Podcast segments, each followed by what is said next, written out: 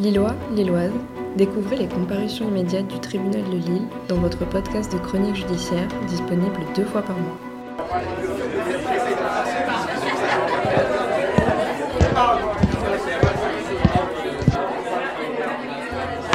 Silence, s'il vous plaît.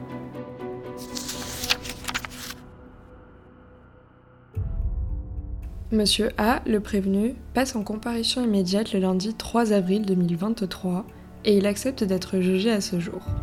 Il est né le 10 mars 1996 en Algérie et il est de nationalité algérienne. Monsieur A a deux enfants avec sa compagne, une petite fille de 5 ans et un bébé d'un mois. Sa situation en France est irrégulière et il est sous le coup d'une OQTF depuis 2018 suite à ses nombreuses condamnations passées. En effet, son casier judiciaire compte une dizaine de mentions, principalement pour des vols de 2016 à 2021, ainsi que des infractions aux stupéfiants. Monsieur A n'a donc pas de travail. Il consomme du cannabis de manière régulière. Monsieur A comparé pour vol dans un local d'habitation ou un lieu d'entrepôt en récidive, commis le 11 novembre 2022 à Bondu. Mais nous allons rappeler les faits, ce sera peut-être plus clair. Le 11 novembre 2022, la police est appelée à venir sur Bondu en fin de soirée. Ils ont été contactés par Madame R qui explique être victime de vol.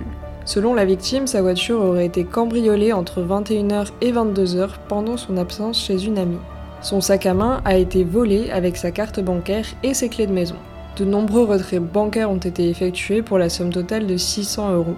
Le voleur s'est également infiltré au sein de sa maison dont l'adresse était indiquée sur les clés. Madame R a donc subi la perte de beaucoup d'objets de valeur, dont des bijoux et des objets électroniques pour la somme de 9000 euros. Comme il n'y a pas de traces d'effraction, la police fait intervenir une brigade spéciale qui va relever des traces papillaires, c'est-à-dire des empreintes digitales. L'identité de Monsieur A, déjà connu des services de police, est prouvée. Monsieur A va donc se présenter à l'hôtel de police dans la soirée. Nous n'avons pas beaucoup plus de précisions dans cette affaire et aucun indice lié à ce cambriolage n'ont été retrouvés chez Monsieur A.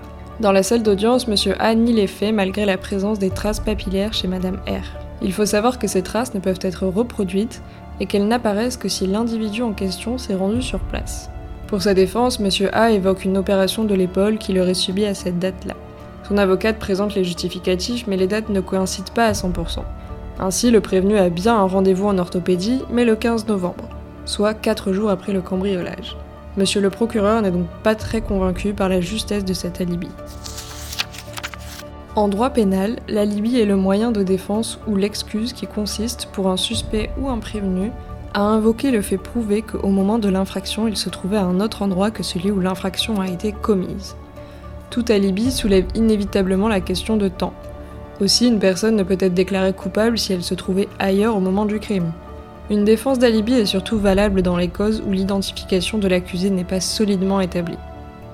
Le fait de ne pas accorder foi à l'alibi ne constitue pas une preuve de culpabilité de l'accusé, et il faut que la fausseté de l'alibi soit établie sans équivoque avant que le jury puisse la considérer comme une preuve. Le rejet par un jury de la véracité d'un alibi ne constitue pas une preuve, à moins que ce rejet ne soit fondé sur une preuve établissant que l'alibi a été fabriqué.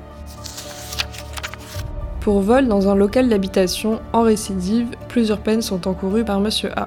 Le procureur requiert 10 mois d'emprisonnement et demande la révocation du sursis probatoire car il n'a aucun intérêt selon lui. L'avocate de Monsieur A revient sur les faits et explique être sceptique face à cette enquête peu approfondie sur les détails. Elle demande de relaxer Monsieur A. En revanche, s'il est coupable, elle demande de tenir compte de cette faible enquête pour aménager la peine à domicile. La partie civile constituée par Madame R n'a pas eu le temps de proposer une compensation financière. En fin de journée, Monsieur le procureur et les jurés annoncent le délibéré. Monsieur A est reconnu coupable pour l'ensemble des faits qui lui sont reprochés. Il écope de 10 mois de prison avec un maintien en détention. Son sursis probatoire est révoqué. Et le procureur annonce le renvoi en intérêt civil de la demande financière de la victime.